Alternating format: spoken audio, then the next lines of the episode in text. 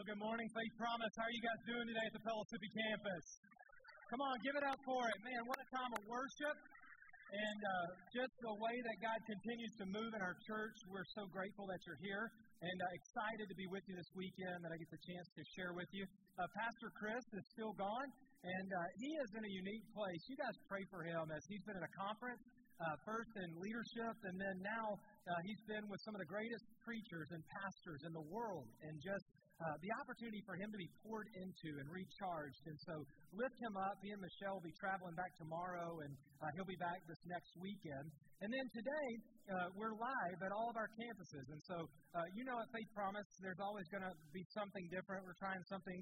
And uh, today, we're using uh, live communicators at each of our campuses. And so, really would ask you guys to pray this morning that God would move across our campuses and each one of our pastors who are sharing and uh, just the opportunity for our campuses to grow and experience uh, all that God has for us today.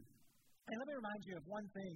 Uh, this week is the last week to register for the Global Leadership Summit at the lowest rate uh, that's available. It's $89. It's August the 6th and 7th. And here's the deal if you take the card for GLS, you go to your boss, if they're a good boss and you say, hey, I want to go grow as a leader, uh, they're going to look at the people on there and you're going to get two days off to spend with your church family for $89. You can thank me later, okay? Take the card and uh, do it tomorrow. So Tuesday you can register or register today. It is going to be an incredible time. Our staff will be here as well. And so it's a great opportunity for us to grow together to become all that God wants us to be in every area of our life. And so uh, after Tuesday, it goes up to $119. And so save yourself 30 bucks and uh, get registered for the GLS. You truly don't want to miss uh, all that God has to do in our church through that opportunity. Now, we're in this series called Rise Up, and Pastor began on Father's Day a message where he took it easy and soft on our men, and I'm disappointed in that. But then last weekend, uh, Pastor Zach took it to another level. We talked about rise up in warfare, that no matter where you are, and no matter what's happening in your life, you may be in the driest season that you've ever been in but that God can breathe the breath of His presence into your life. And you know what? Maybe your life hasn't been any different this week, or maybe it's been the most amazing week you've ever had. But don't give up because God wants to see amazing things happen in and through you, right? If you're a Christ follower, He left you here to accomplish what's His purpose and plan for the world. And so don't give up. Continue to pray. Man, we're praying that through this series, amazing things happen in your life and that God just does an amazing work at Faith Promise that goes beyond, man, Ephesians 3.20, right? Beyond what we could ever ask or think or believe could happen. Now, today we're going to talk about uh, another message in the series of these, and the, today we want to talk about rise up and be the church. Now, before we get going, I want to explain a few things to you because uh, many of us are confused about what it means to be the church or to be a part of the church. You see, for many people across all of our campuses this weekend, they think that this building is the church, right? And we say that. I mean, it makes sense. Where are you going today? Well, we're going to church. We drove to church. That's what we did. But the reality of what the Bible teaches us is this is that the church isn't a building. The church is in your chair, right? You are the church. We didn't come to church today. We are the church today. We came to this facility that God has given us so that we can accomplish all that God has for us. But next weekend, if this building collapses, God let it not happen, but if it does, uh, we're going to meet somewhere else as the church because we're not confined as a ministry to this building or to six locations. We're confined and we are the people of God. We are the church. But there's a challenge in our culture today because many times believers, I think, and even today, it's a greater problem than it's ever been in our culture that we're losing focus. Right? We're losing focus because we've forgotten that God called us to be the church. And because we've forgotten that, we think the building is the church. And because we think the building is the church, there's no power in this facility whatsoever, right? The only way people get here is if you invite them or draw them or bring them. But there's nothing that this facility can do on its own except for the sign that's out at the road. But every part of us was created to serve God, to be a part in our relationship with God. I'm reminded of a story uh, that I would tell you guys of a friend of mine. Uh, Tyler Summitt, many of you guys know his mom, who's Pat Summitt, was one of the uh, greatest coaches, right, in women's basketball, the greatest coach. What am I saying? Good grief, and and uh, and you know, winning as coach, and all these different things. And as I began to disciple him a few years ago, and he would talk about his dream, right? He had this dream to be a greater coach than his mom, right? He wanted to stand on her shoulders. And I would always tell him this, Tyler, I want you to never forget this. God hasn't called you to be a coach that's a Christian. God has called you to be a Christian that coaches, right? He's not called, right?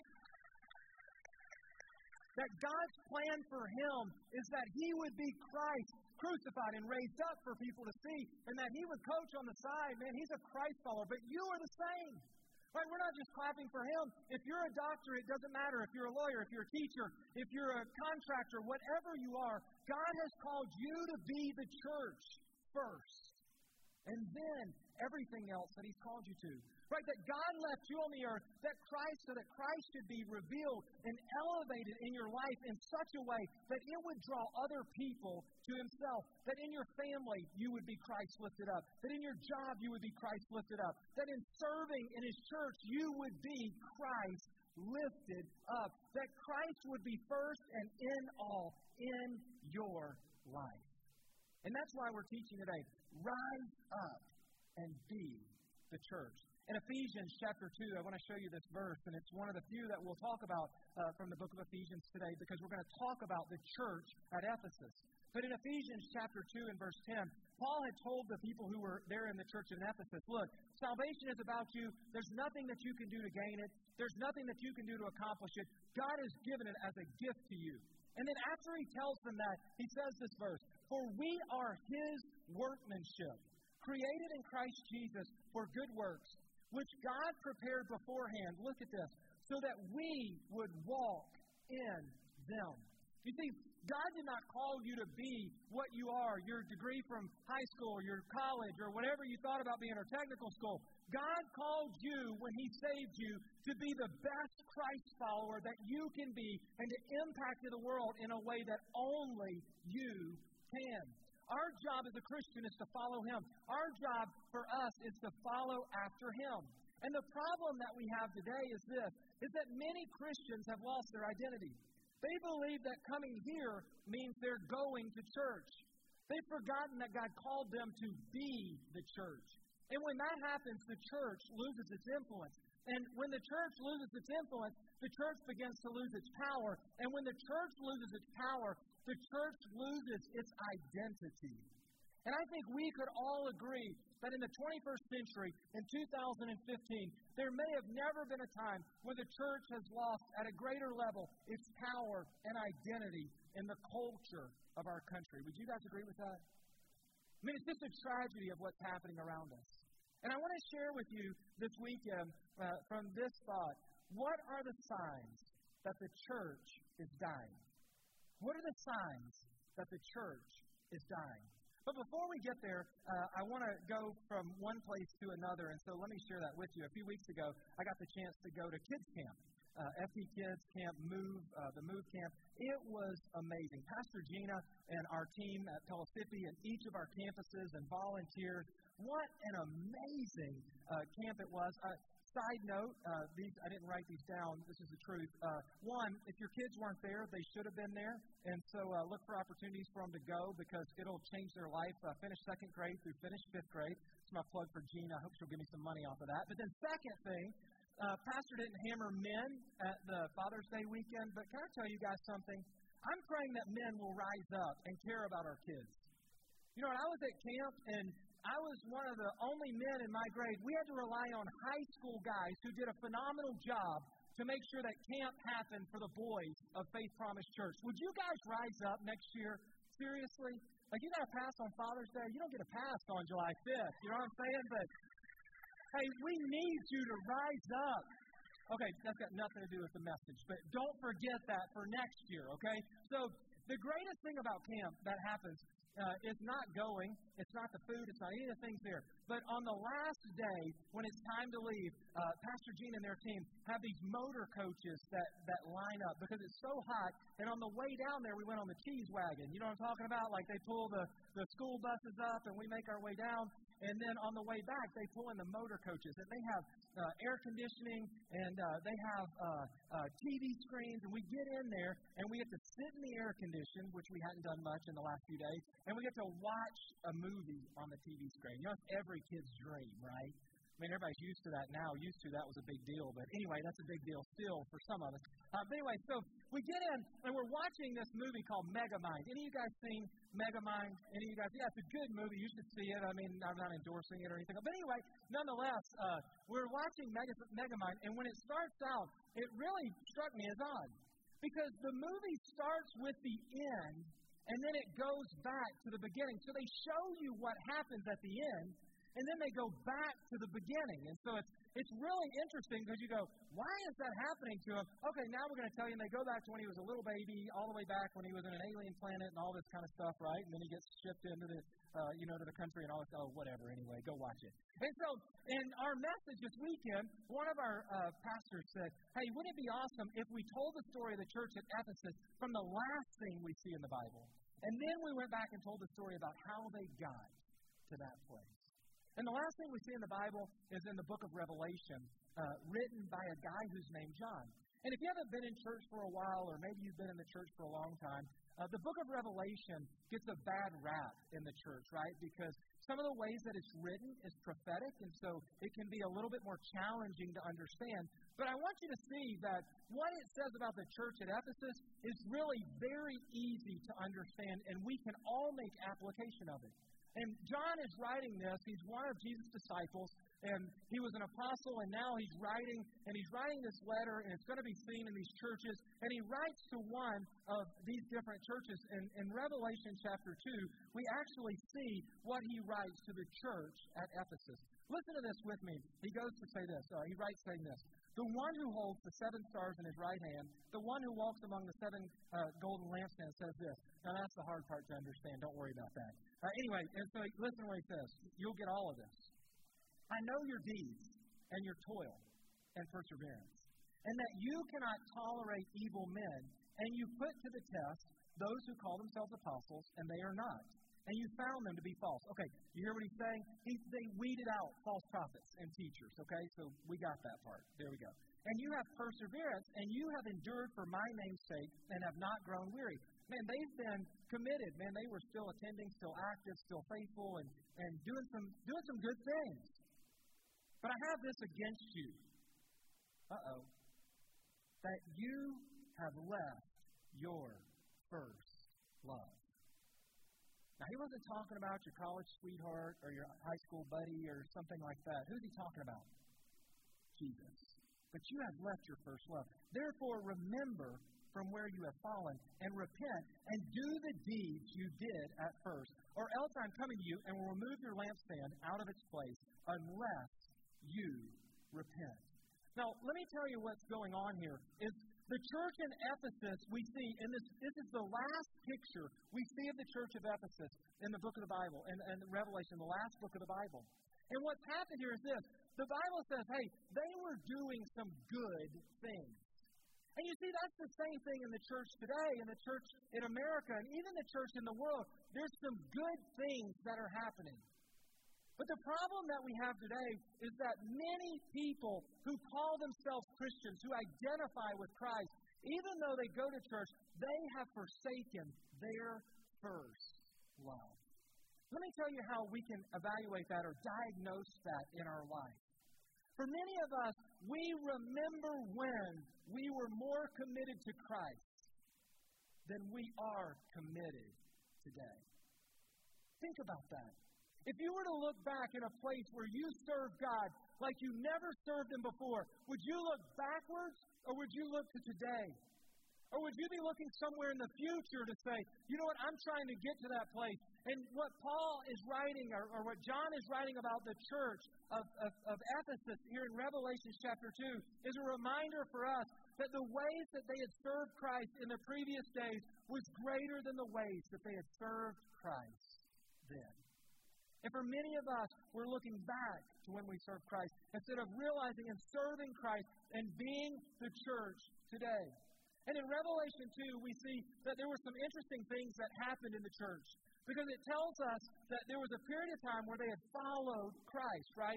They had really been committed to Him. But then they got it all messed up. And this is what I believe I believe that a day became where they believed that Christ would follow them. Does that sound like your life? It sounds like my life in seasons. Have you ever gone in a direction and thought, I'm not sure what God's saying, but I'm sure God will catch up with me? And maybe some of us wouldn't admit, we would say, well, yeah, that's really what I did. But we recognize it in that moment. We recognize that we set out on a journey never thinking about how that would impact our life or what a difference it would make in our life. You know, and we believe, hey, Christ would follow with me. But I want you to understand something that's so important for the foundation of this message is this, is that Christ doesn't follow anyone.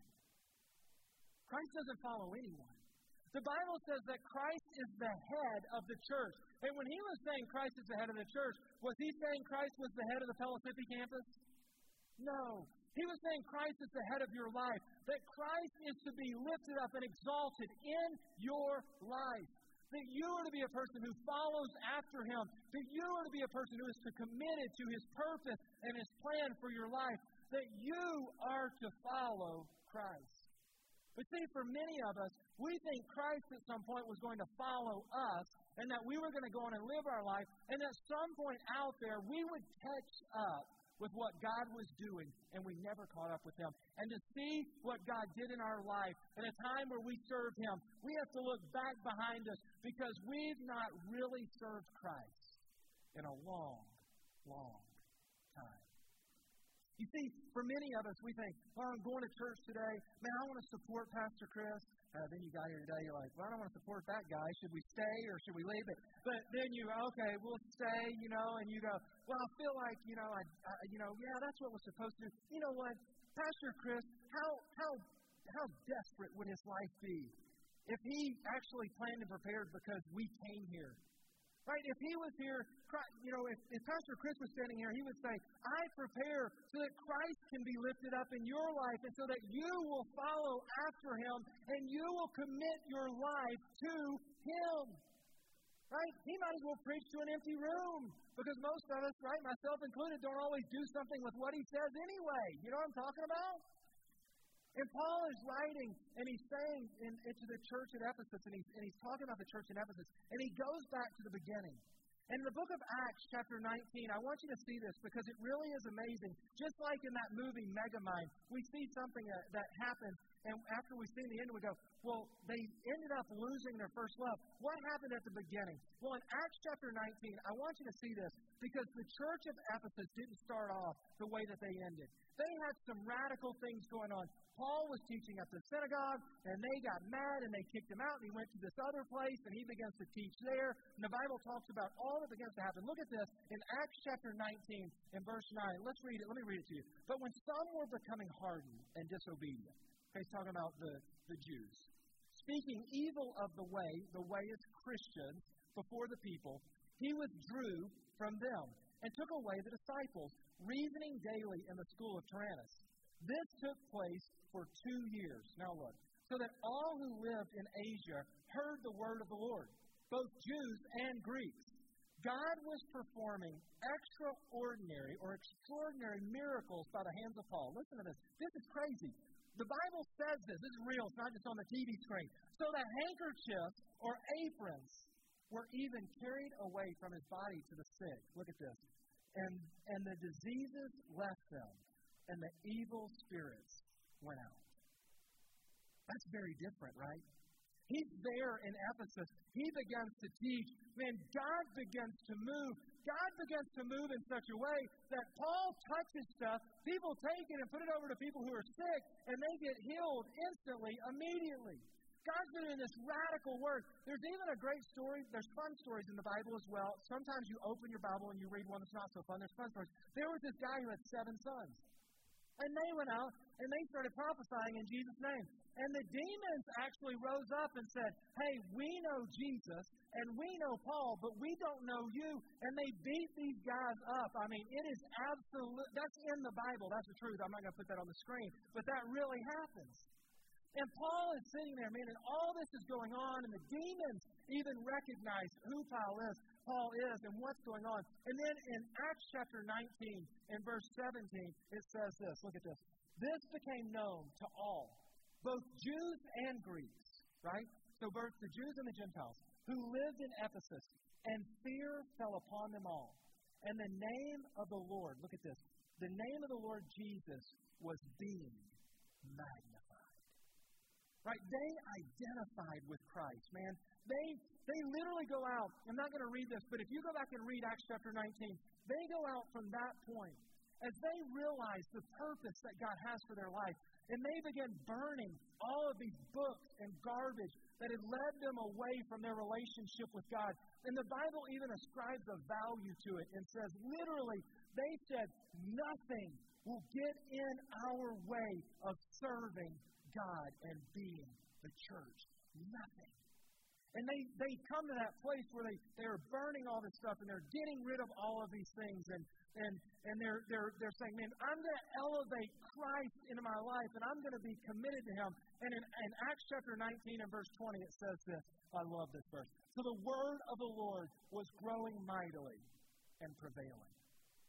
So the word of the Lord was growing mightily and prevailing.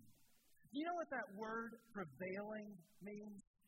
See, this is what's awesome about what was happening there because we think, oh, it's just prevailing. But the word actually prevailing has a couple of different meanings. Listen to this.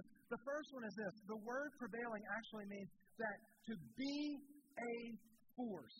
To be a force. So the word of God was growing mightily, and they were a force. Why do they translate it? I like that. You guys, that's pretty good. But anyway, the second one, listen to this. So the word of God was growing mightily, and they were wielding great power. You see, what was happening in the church is this, and, and I don't know, I, I got this from Pastor Zach, I think. They were rocking it for Jesus. You know what I'm talking about? Does that make sense to you guys? Like they were rocking it for Jesus. Like when people came to Ephesus, they said, Look at what's happening with the Christians. Holy cow. Anchor, uh, handkerchiefs are touching that guy. People are getting saved. They're wielding a force of the gospel of Jesus Christ in their community like never been happened. Look at what's happening. And they were practically living out their faith in Jesus Christ. Isn't it amazing what was going on?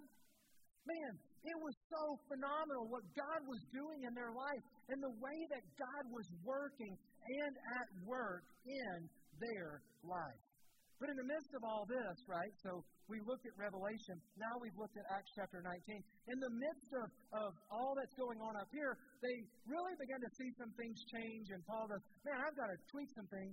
And he writes this book to the church at Ephesus that we know today as the book of Ephesians. And Paul was writing to them, talking to them about how they could practically live out their faith. And he was teaching them about how they could know God in a different way and have a relationship with Him that literally would be world changing and life changing to them. So, what happened? Now, let me ask you guys a question. Does anyone know the distance of time between Acts chapter 19 and Revelation chapter 2? 43 years. In 43 years, they went from being this radical people who were on fire to being this people who God was saying, Jesus speaking to them, saying, Hey, you've left your first love. For many of us, it hasn't been that long. Right? For many of us, we came to know Christ and, man, things just didn't work out the way that we thought they would. And, and you know, we're not sure what really God wants us to do. And and, and this is what we find out about the church at Ephesus is that they didn't, God didn't change. They did. Right? God didn't change, they did. It was like their head was still in the right place. Right? In the in the book of Revelation it says they did some good things. Their head was in the right place. What was the problem? Their head was in the right place, but their heart had not followed. Hey, how many of you would say this? Man, my head's in the right place with God. But my heart, man, my heart hasn't followed. And he gives us, or we can see two things I think that may have happened here because the church begins to lose influence, right? They, they begin to lose sight of Christ when the church began to lose influence, what we talked about earlier. I want to give you two things just really quickly that we see in this passage that I think we can learn from today as to why the church dies. And the first one is this they rationalize their faith. They rationalize their faith. You know that Christians today, right, they seem to be asleep at the wheel. Have you guys noticed that? The culture continues to take over, and Christians continue to be asleep at the wheel. Uh, someone was telling me between the service that um, literally the thing that's more dangerous, 10 times or something more dangerous than drinking and driving and all these different other things that can happen when you're driving is driving while you're sleepy or while you're falling asleep. Because what happens when you fall asleep driving a car? Anybody know? You crash. You crash. And Paul, uh, realizing what's going on, he writes to the church at Ephesus and he tells them, right, you've got to know him in a different way. You've got to live for him. You've got to love him. And he's literally calling them out and saying, look, it wasn't about what you did, Ephesians 2 8 9. It wasn't your work, but it's your identity. It's who you are in Christ. That Christ is your identity. And so often for us, I don't know if you guys realize this, but so often for us, it's the same thing. You know what? I don't think anyone here probably has quit on God, right? Most of us haven't quit. That's why we came to church today. But what the problem is, is that we discontinued our radical faith in Him, our complete trust in Him, because we said, you know what, that's what for your young, that's for back then. Now life is going around me, I've got a family, I've got all these things. And God never changed, but we changed because we moved away from Him. And what the church does today to rationalize our faith, and we talk about this all the time, but I think it's so clear in this passage of Scripture that it has to be said again, is that as a church, we begin to look, and remember the church is us as a people, we begin to look for information over transformation. You see, because information makes us feel good about ourselves. We go to church and we go, you know, I didn't know that the church in Revelation chapter 2 was the same church that we're reading about and studying about in church. Wow, that just made a big difference in my life. It didn't make a bit of difference. It gave me something up here. It didn't change anything down here, right? But I feel better about the deadness of Christ in my life. You see, for us and for all of us, we have to look back and say, you know what? If looking back in our life defines where we were with Christ more than it does today, we have a problem. We've rationalized our faith. And when we begin to rationalize, that place gets so dead within us that we can't live for Him with the power and the authority that He's called us to. Matt Chandler uh, said this, and I love it. I, I wanted to put it on the screen for you. He said, When discipleship, that's learning about God and growing your relationship with Him, when discipleship is no longer about a way of living, but about information to be learned, a compartmentalization takes place in our spiritual thinking that results in what? What does the world say about the church more than anything else today? Because the world can see it as well. Right? The world can see when there is no power in our lives, when we're just going through the motions. When we go to church and when we get home, we kick our neighbor's dog and throw their paper out of our yard because it's still in the grass. And this thought hit me. And I think this is, is worth the price of admission this weekend, even though it was free. But I want you to take this with you because God just began to move in me. Listen to this. We end up seeing God as someone everyone else needs while serving a God that makes very little difference in our own lives.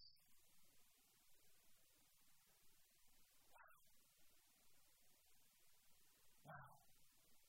Have you ever been sitting in church and thought, man, I wish so and so was here? They needed that.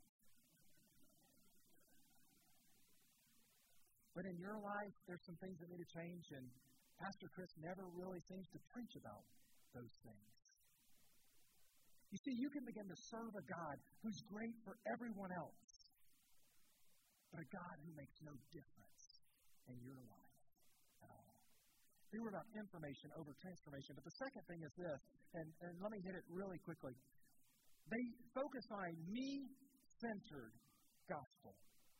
A me centered gospel. Now, listen to this. When you make the gospel me centered, you move to the middle and you move Christ to the outside. Now, when you move Christ to the outside, I want you to understand something. Christ never moves to the outside, right?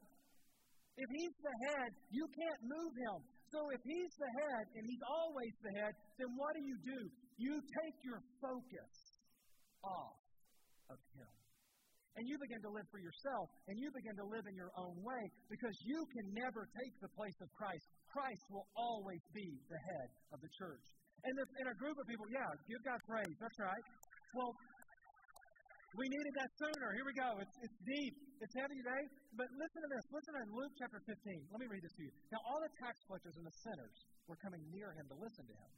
Both the Pharisees and the scribes began to grumble, saying, This man receives sinners to eat with him. Let me tell you what happened here. Let me tell you what happened here. This, this is so rich for the church today tax collectors were the IRS agents of the first century, right? You know what I'm talking about? But it was a little different for them. Instead of doing your taxes once a year, when they decided you needed to pay more taxes, they came to your house and said, hey, you need to pay X dollars. And you had to pay that or they drag you off to jail.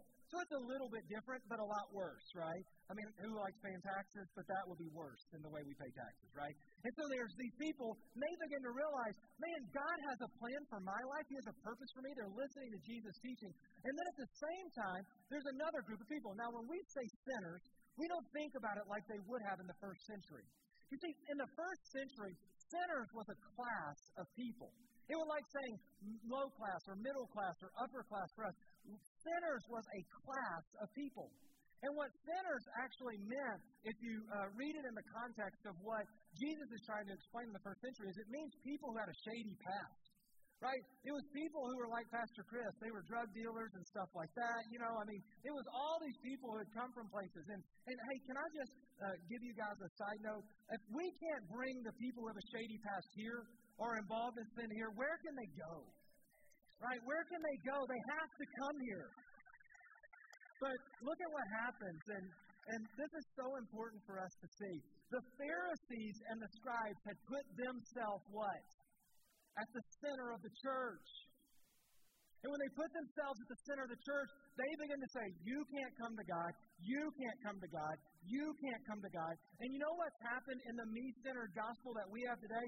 We're good as long as the people who come, from, come to God look like us. But when the people who come to God start looking different than us, then we struggle with that, right? How can God really be doing that? How, what if they don't change enough? What if they don't do this? What if they don't do that? Then the gospel becomes me centered, not Christ centered. And the church becomes more concerned, and remember, by the church I'm talking about us, we become more concerned that we have a ticket to heaven than other people having a ticket to heaven, right? We get more concerned that the church is about us, that life is about us, that our family is about us, that our job is about us, and we forget that the Bible says that Christ is to be the center of everything in us. And that when Christ is the center of us, that everything in us points other people to Him. And that is why God left you on the earth after you came to know Christ, if you're a Christ follower. Because the gospel isn't just for you, the gospel is in you for other people. Christ is the head of the church for other people. Christ is in you so that other people can know Him and so that you can bring His revelation of what He wants for this world in you. It's in you. It's not here. It's in you. Now here's the thing, and where do we how do we take this home? Let's bring it home. What do you guys say?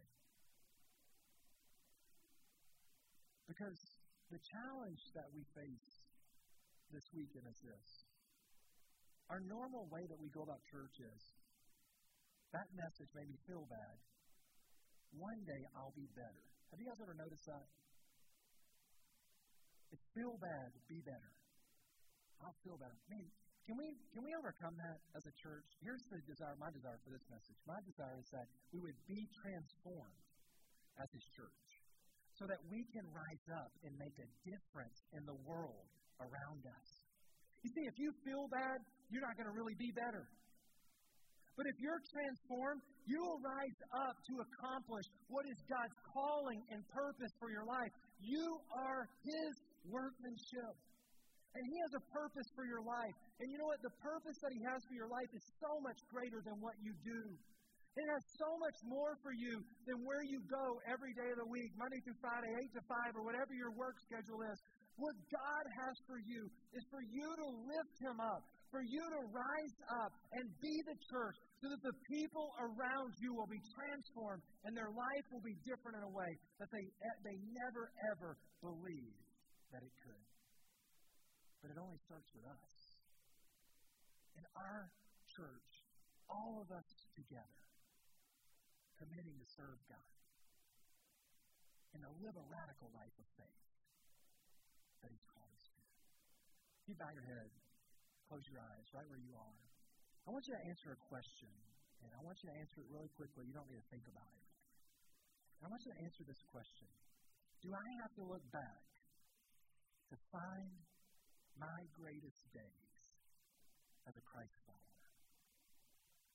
Do I have to look back to find my greatest days as a Christ follower? In this series, at the end of every message, we're going to ask the church to rise up. And if that would define you today, if you would say, Josh, I've got to look back, would you stand up right where you are? Because I want to pray for you. Would you rise up? Thank you. What faith? If you have to look back, God, I pray as people stand that you would well up within them and that they would recognize that you are the head of their life and that they may have taken their eyes off of you, but you are still there. And that God, you desire for them to be used by you. And even as the book of Revelation, the church of Ephesus, you didn't say there was no hope. You just said, repent and come back to me. So I pray right now that each one of them would repent. God, that they would turn their heart's focus and their eye focus back to you. And that God, in this moment, as they do that, that you would come down and transform within them their heart so that they would walk every day in the power and victory and authority that you have given the church to live in. God, you didn't give it to this building, you gave it to the people of God. Raise up an army of believers at Faith Promise, God. I pray that you would put your presence in us in such a way that we would never be the same, God, and that we would accomplish everything that you've placed before us calling, your purpose and plan for our life. We love you, God. Thanks so much for choosing to use us. In Christ's name we pray. Amen. Hasn't God been good? Man, give him praise. We're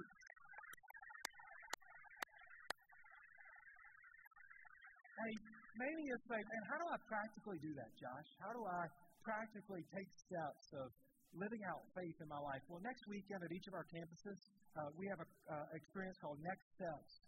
And at Next Steps, we can connect you with believers uh, that you can grow in a small group with. We can connect you in a place to serve. We can connect you uh, in, a, in a place to give your life away to other people. We can help you know how you can accomplish what's God's purpose and plan for your life. And so if you take a communication card, fill that out, and uh, we'll get with you this week and let you know the time uh, and everything. But it's next weekend at all of our locations. Uh, and we want you to be a part of that. Man, we want to walk with you and help you be the church that God has called you to be.